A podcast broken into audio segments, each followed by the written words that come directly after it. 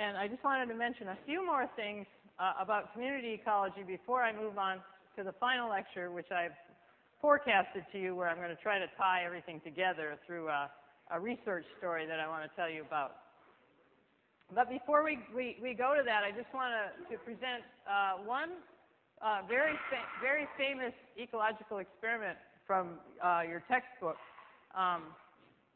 because what we're trying to do here in this lecture is bring together the first set of lectures where we talked about biogeochemical cycles and productivity, which we think of as the functions of ecosystems, with the last set of lectures where we talked about population biology, community structure, where we actually talk about different species and how they interact.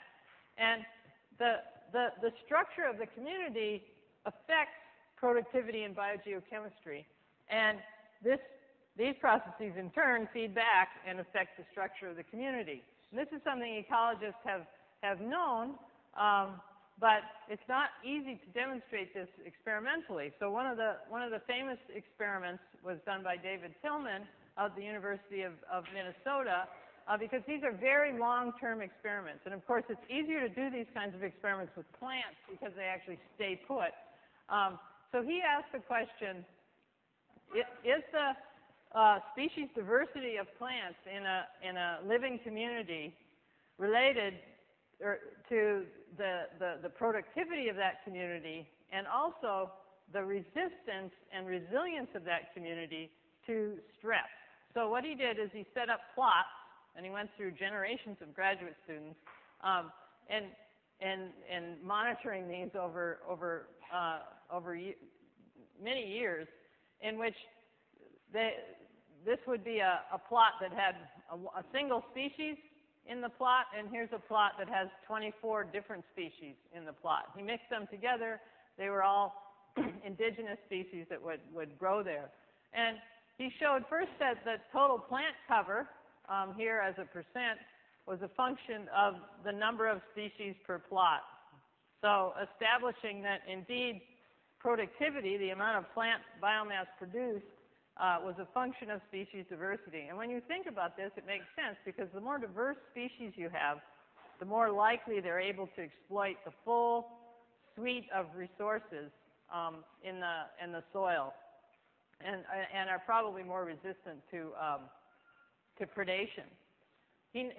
So the more diverse the plot, that has greater biomass.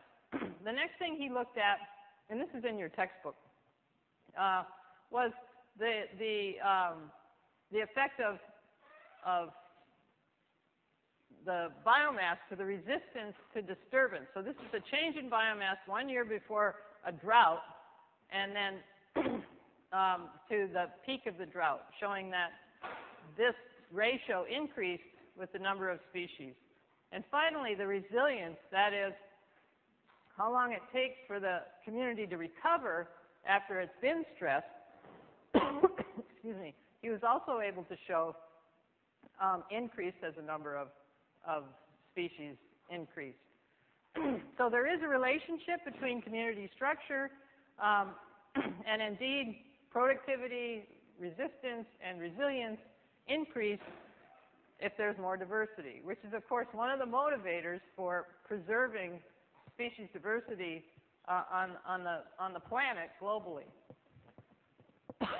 Okay, so now we're going to try to tie all this together through this story. Now, going back, so all these many of the slides I'm going to show you, you've already seen.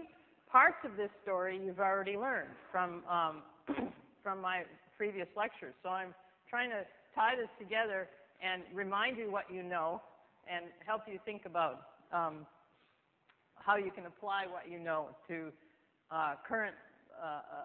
current issues in global ecology. So you remember this, our global carbon cycle, showing, excuse me a second, I have a cough. Okay. Showing the photosynthesis of the plants balanced by the respiration of the plants and the animals, you learned this, and superimposed on that is our burning of fossil fuels and land use changes, i.e. cutting down trees, increasing CO2 in the atmosphere. And as we showed last time, I mean in the first set of lectures, that this sudden excavation of this fossil photosynthate is causing a dramatic increase in CO2 in the atmosphere relative to historical concentrations of CO2. This is thousands of years before present. And we're worried about that. This is all reminding you, getting you in the train of thought here. We're worried about that because there's good evidence that these increases in CO2 are already increasing the temperature of the planet. This is average temperature over the last 1,000 years. And if it isn't already, there's fair certainty that it will in the very near future.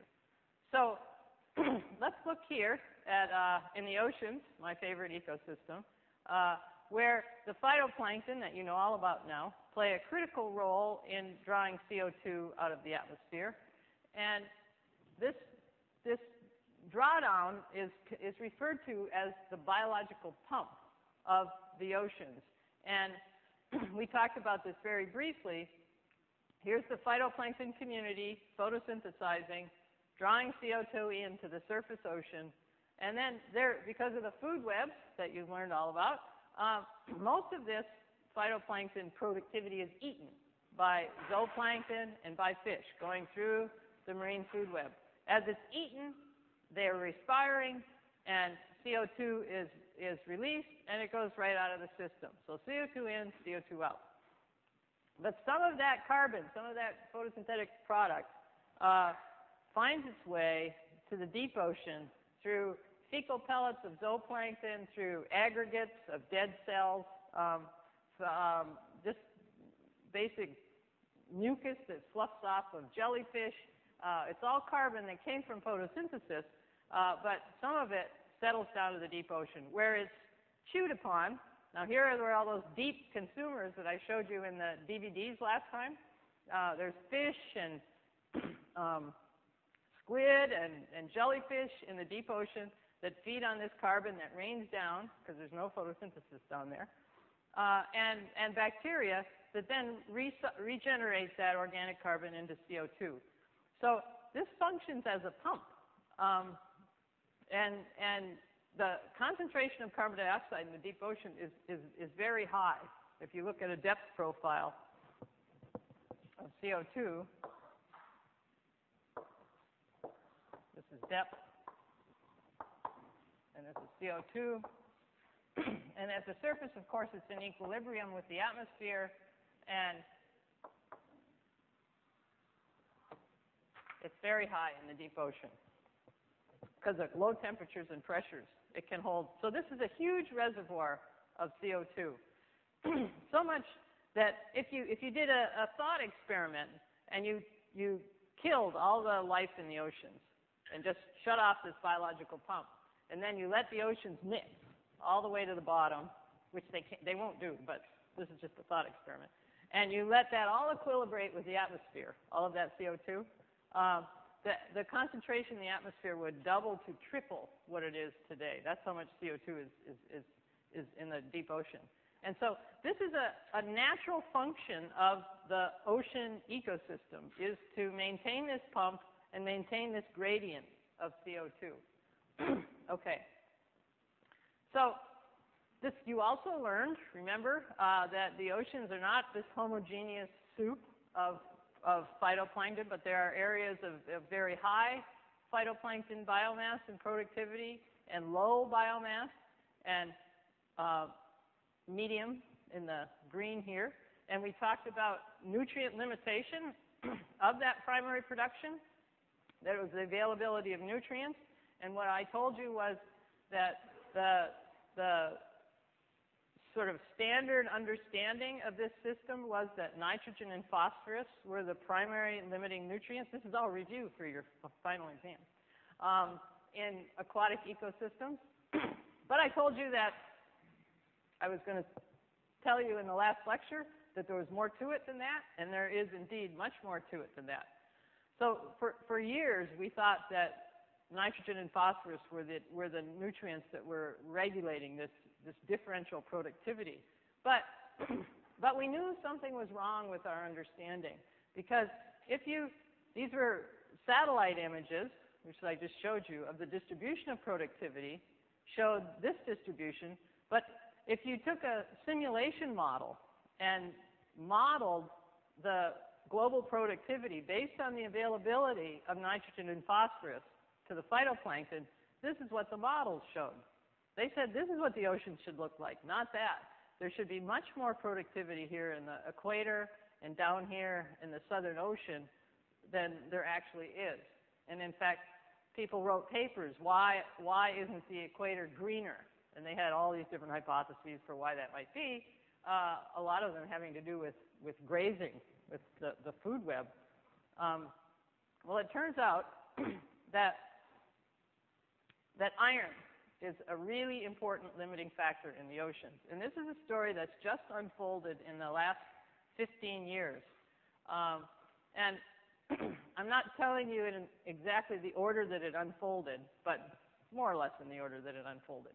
A fellow named John Martin, who was an oceanographer out at Moss Landing Marine Labs, had been studying iron for quite a long time in the oceans. And he had a hypothesis that iron was limiting, but most people wouldn't believe him, because most people, when they went out to measure iron in the oceans, got very high concentrations. So they said, how could that be limiting? Well, it turned out that most people were measuring contamination in their iron samples. And if any of you have ever been on a ship, a marine ship, if you look around the deck, you notice there's always rust.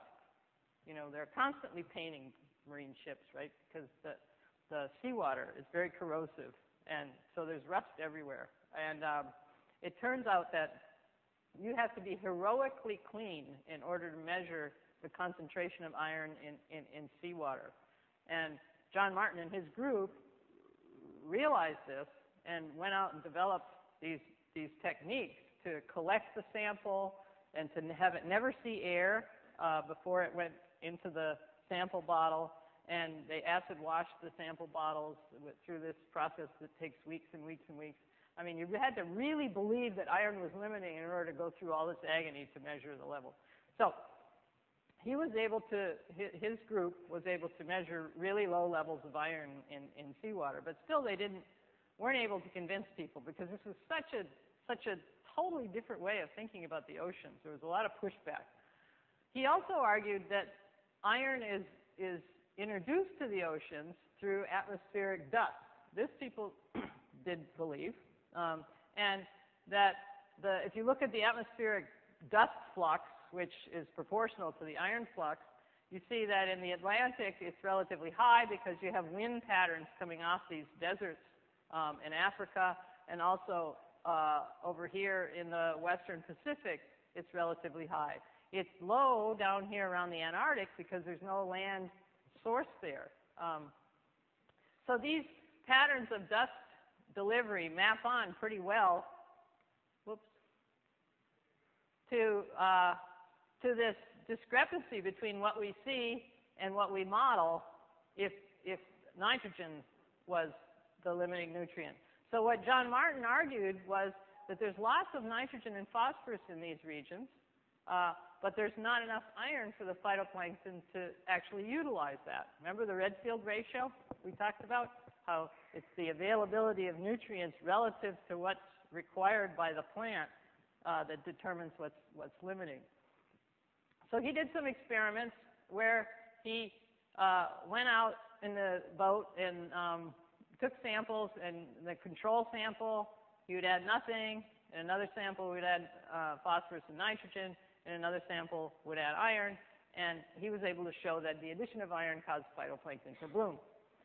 He said, iron is limiting in these regions of the ocean. And everybody said, bah, bah, bah. No, it's not. We don't believe you. You know, they made up reasons why these experiments couldn't be true. There aren't zooplankton in the bottle, so this and that and the other thing. And so he persevered. And he said, okay, you don't believe my bottle experiments. I'm going to go out and I'm going to add iron to the ocean. Then you'll believe me. So he said, we're going to go out with a boat. And what they did was, and my lab was involved in these experiments. We had a small role in measuring a, that's a boat, and in measuring a certain component of the phytoplankton. But they pumped iron into the propeller wash of the boat and made a zigzag path in the ocean where this is about 10 kilometers by 10 kilometers. And the natural mixing in the surface ocean in about a day would mix that iron through that patch. And of course, meanwhile, the patch is moving. The oceans are moving, the patch is moving, they've got these location buoys, the captain of the ship is going crazy trying to navigate relative to these buoys rather than relative to the solid earth. But you're able to actually follow the patch. And, oh, here's John Martin, who was also a friend of mine. And sadly enough, he died of cancer before the results, before this first experiment showed unequivocally that iron is limiting. But he knew it was, so that was good. Anyway, he threw out this line, give me a half a tanker of iron and I'll give you the next ice age. This was before the experiment because he was trying to drum up enthusiasm for the experiment because he wanted to do the science. But you see the connection here.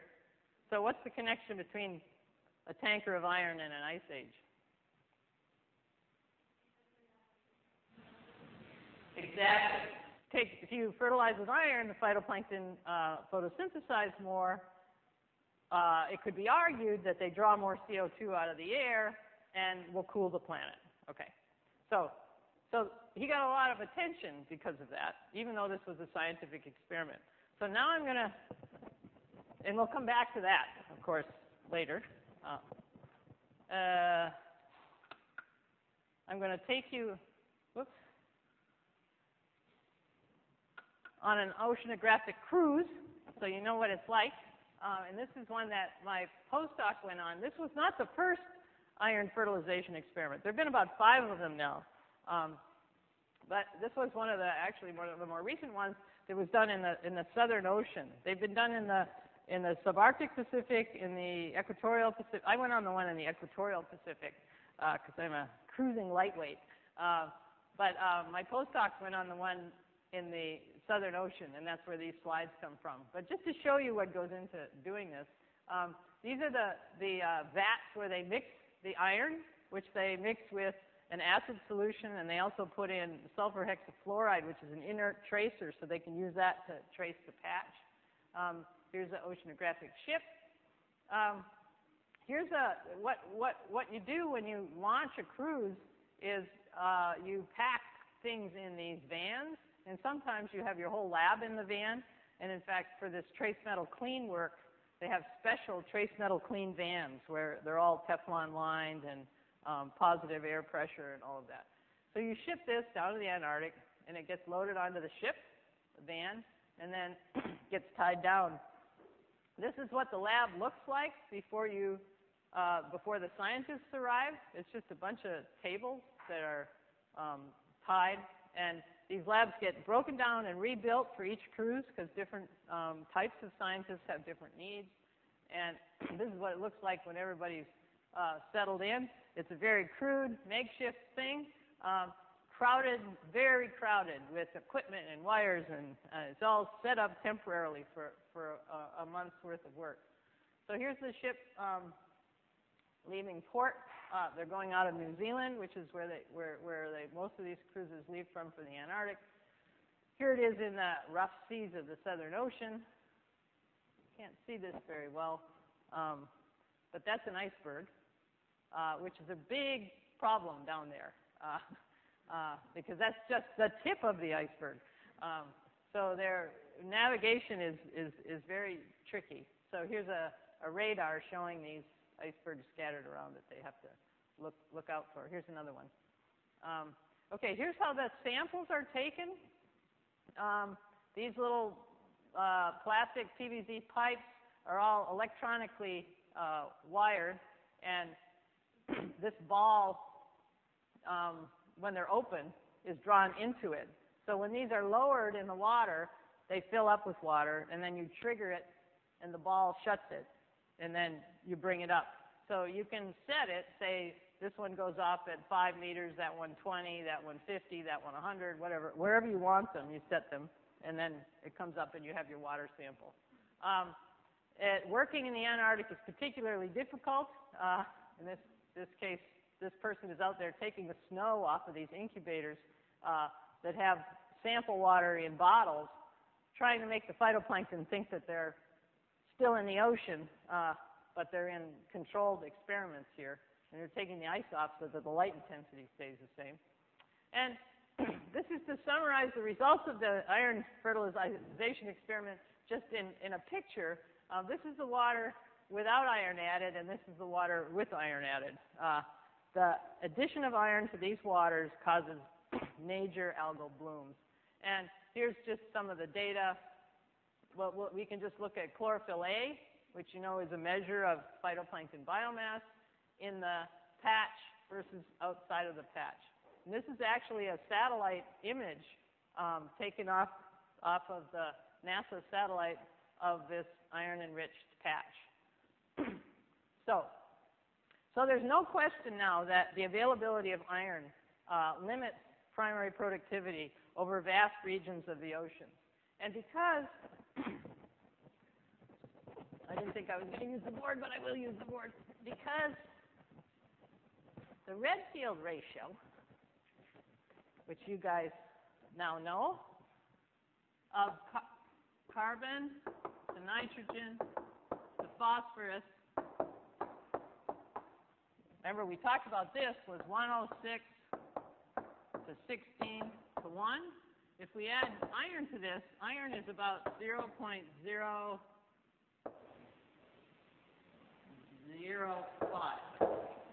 Anyway, if tiny amounts of iron are required relative to nitrogen and phosphorus in order for a phytoplankton cell to grow. So the reason, so you can leverage, if there's abundant nitrogen and phosphorus, it just takes a little bit of iron to get this big bloom. And that was very appealing to people. Anytime it takes a little bit of something to get a lot of something, I think people get interested. And I think what motivated this whole interest in ocean fertilization, I think, is motivated subconsciously a lot by man's ability to manipulate a system so large with so little effort, okay? But that's sort of a subtext. So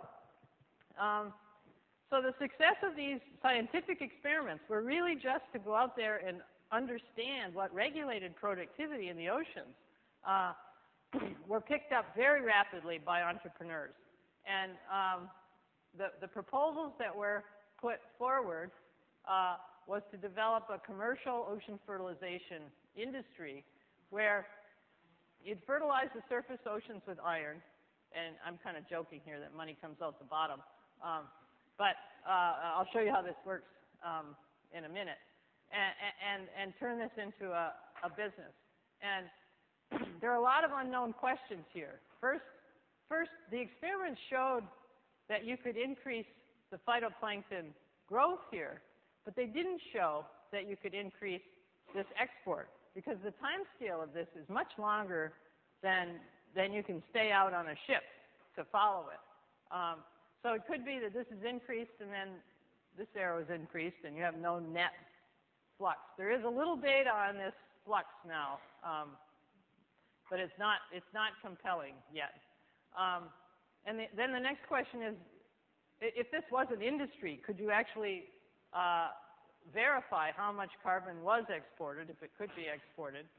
And then the collateral effects, which we're going to talk about in a minute, could it be made profitable? And the biggest question is, what would the unintended consequences be of such a intentional fertilization? And this is where you guys come in, because you have learned in this class a lot of things that could help you assess what the unintended consequences are, and we're going to talk about that. So, but how could you make money doing this?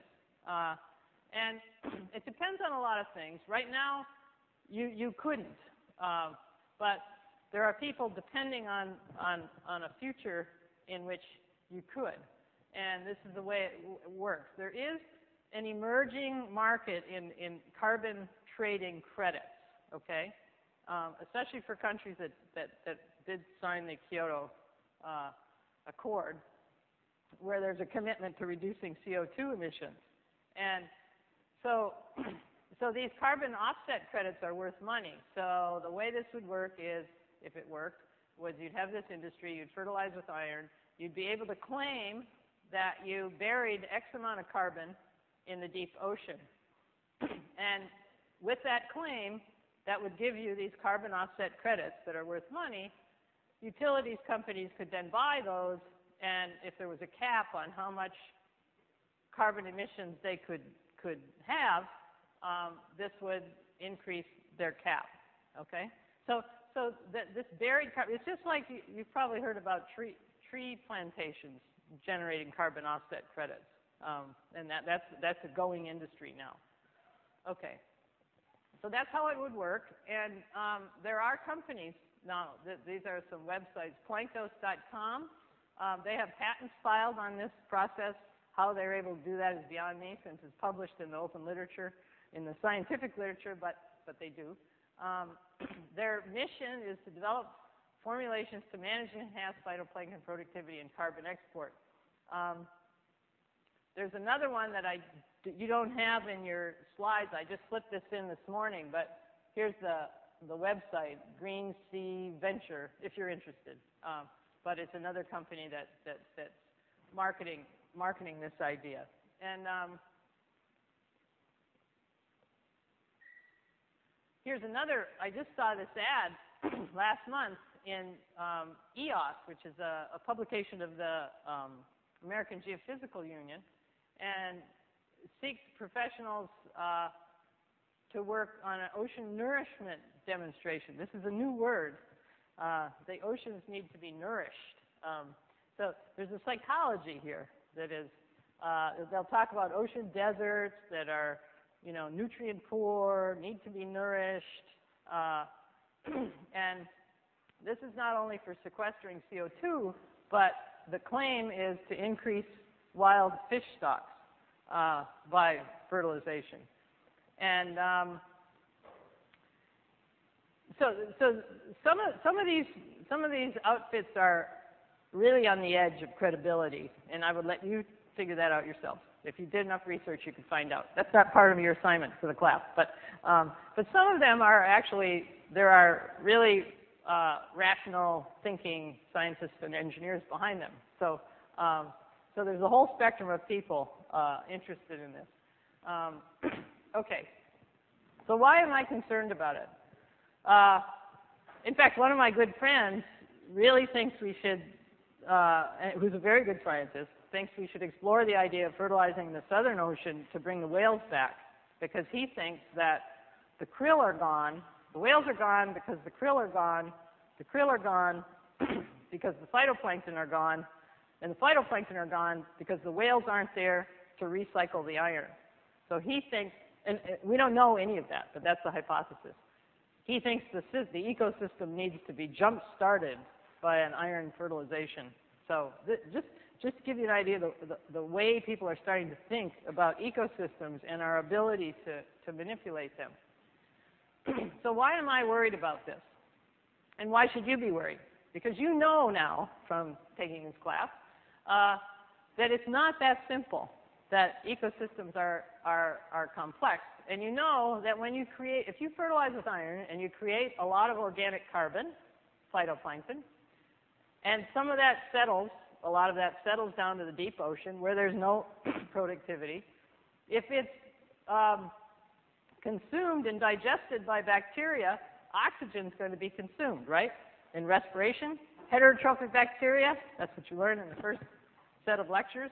Oxygen will be consumed, carbon will be, CO2 will be regenerated, but if you have enough of this, it'll actually, the oxygen in the deep ocean waters will decrease and can even go anoxic if you do it long enough. And when you change the, that's the function of the system, the oxygen concentration, you change the community structure of the system. And you'll have a different assemblage of microbes there than you had before. And one of the things that could happen, for example, is that you'd increase the ammonia concentration by this remineralization. You could stimulate nitrification and denitrification, which you learned about in my second lecture, I think. And you remember that a byproduct of that is nitrous oxide.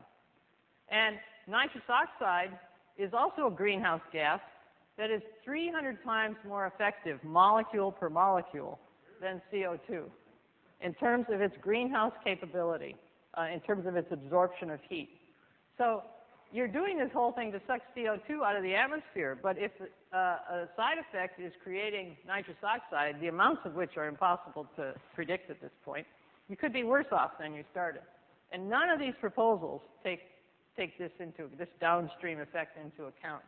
The other thing that can happen in low oxygen waters is the stimulation of methanogenic bacteria, which produce methane that is 22 times more effective molecule per molecule as CO2 as a greenhouse gas. So there are ecosystem consequences to this. You can't just say, I'm going to add this and make carbon, and that's the end of it. Because you make carbon, and things happen to that carbon. The other thing that is overlooked that you guys know about, and remember this diagram of global ocean circulation? If you fertilize the Southern Ocean with iron and utilize the nitrogen and phosphorus here, when those waters upwell over here along the equator, that nitrogen and phosphorus isn't in them. Now, that nitrogen and phosphorus is fueling the productivity of these ecosystems, upon which fisheries are based. People are fishing the fish from those systems. So those people should be able to say to these people, hey, you took my nitrogen and phosphorus, that has to be factored into your balance sheet. My loss of fish, my loss of income from the fish needs to be factored in to your balance sheet for your carbon credits. And if you do that, the profitability is really marginal. Finally, if there are models from a group at Princeton that show if you do this in a sustained way,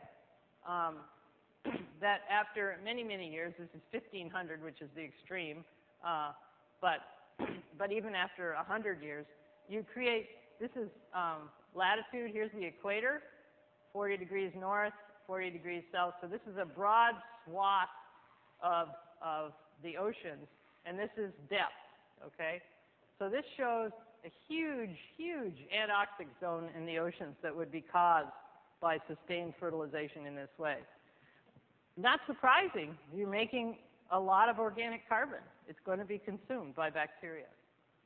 Okay, so that is all a story, a scenario to get you thinking about your future and your relationship with the Earth's ecosystems in the future, because our relationship with these systems is changing dramatically. We're now in charge. We've been in charge for a while, but we haven't taken the responsibility of being in charge for a while of these systems. And your generation is going to be making these kinds of decisions as we move forward and we experience the aftermath of some of the manipulations we've done in the past, like burning fossil fuels and increasing CO2 in the atmosphere. There will be choices to make. Do we just adapt to this global warming, or do we know enough about how the Earth works to try to counteract it in ways like fertilizing the oceans? And then you'll have to decide, are the risks of fertilizing the oceans much greater than the risks of adapting to climate change? And a new trend in thinking about the Earth is thinking about nature and ecosystems as not simply as something that we value because they're part of our world and we should set up reserves so that we can enjoy them and see nature, and so generations in the future will know what natural ecosystems look like, but starting to think of ecosystems as things that provide services for humans and actually have a monetary value that is not part of our economy, it's not part of our economic system, but they provide functions to our world for free. And so as we destroy them, we're losing those functions. And this is a very well-known paper. There's a journal called Ecological Economics that tries to talk about factoring in the ecosystems into our economy. And this is a very well-known paper on the value of the world's ecosystem services and natural capital. And that it's evaluated. Of course, this is impossible to do, but you've got to try. So they evaluated the ecosystem services as worth $33 trillion. And this is just a brief list of some of the services that they analyze in this. One that's pretty easy to wrap your brain around is the pollination of crops by insects. We rely on insects to pollinate crops.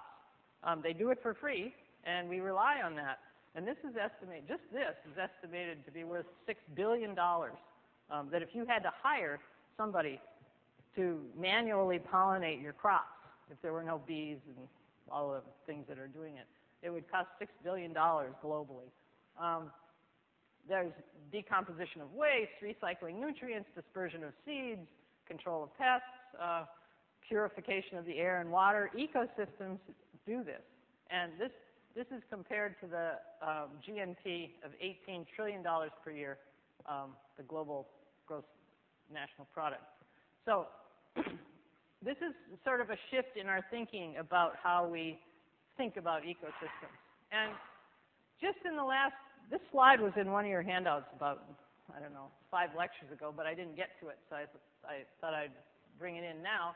Just in the last, well, April 14th was announced this Millennium Ecosystem Assessment Report, which was over 1,000 scientists worldwide assessing the state of the Earth's global ecosystems. And from the point of view of strengthening capacity to manage ecosystems, sustainability for human well-being. You know, so the focus is on how do we manage these things for ourselves and the future generations. And I will, you can go to the website if you want to get depressed.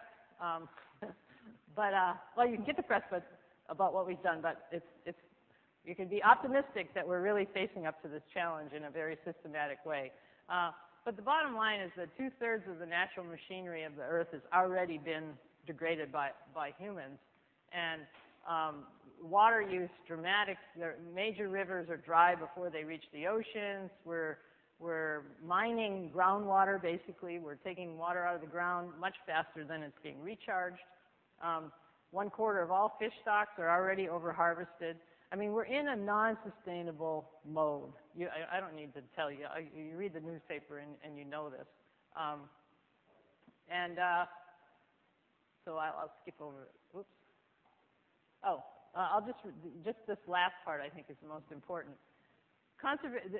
The argument is that more and more people are going to be living in the cities in the future, so less and less in touch with nature.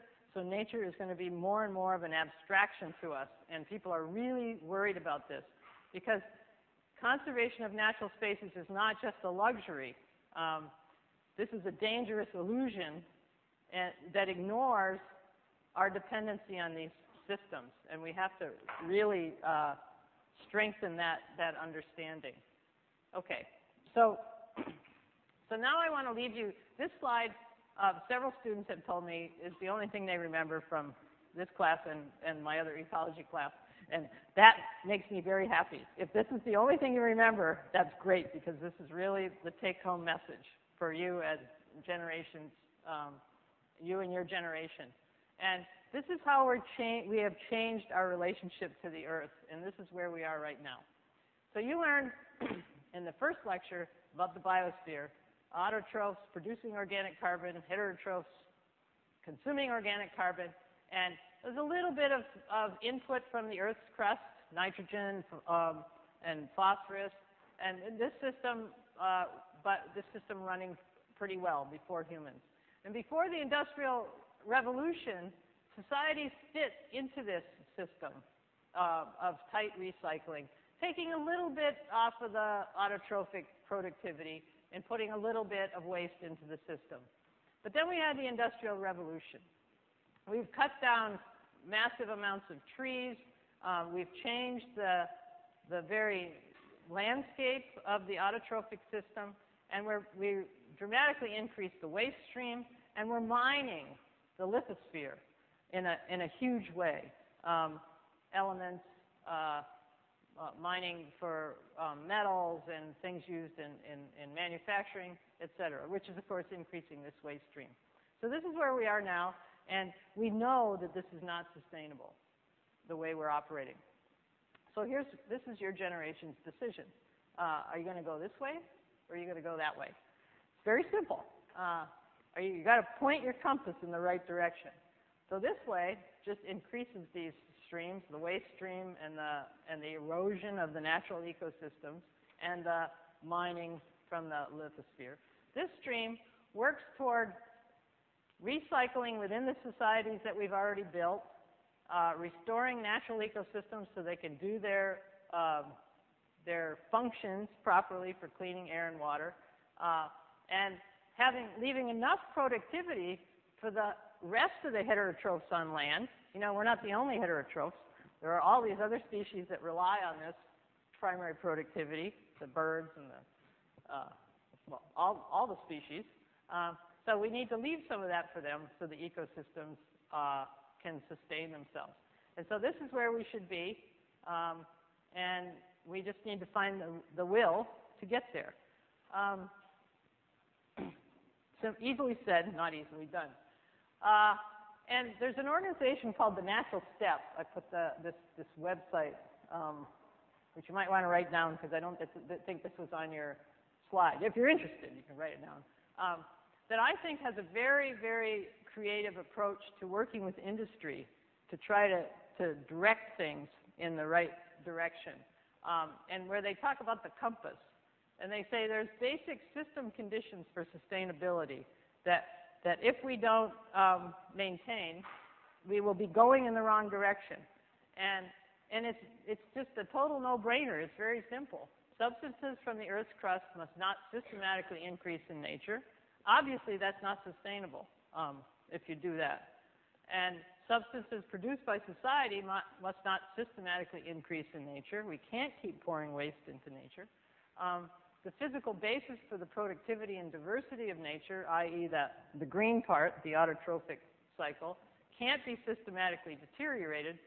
And then they add to this, we must be efficient enough to meet basic human needs. We have to work toward efficiency, which is working toward tightening this recycling here. And they've been very effective in many countries and pointing industries in the right direction. Every time that they make a decision about what metal to use in a particular manufacturing process, they look at how much of that metal has already been mined, is there an alternative metal that they could use, et cetera. They constantly looking at this compass. Okay.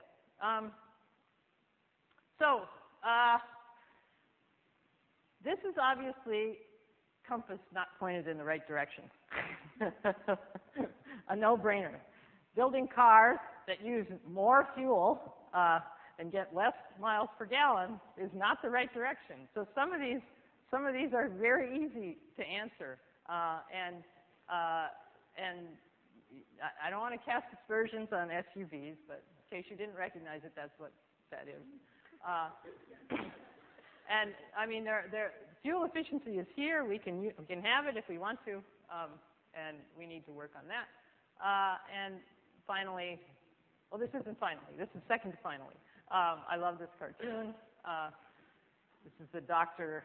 Saturn or whatever looking at the Earth and diagnosing our planet at this stage in its evolution. And finally, I'll leave you with this image, which is my favorite image of the Earth, because it has no national boundaries. And it really does remind us that it's a living planet, and the time is now. I mean, I know this sounds overdramatic, but it's not.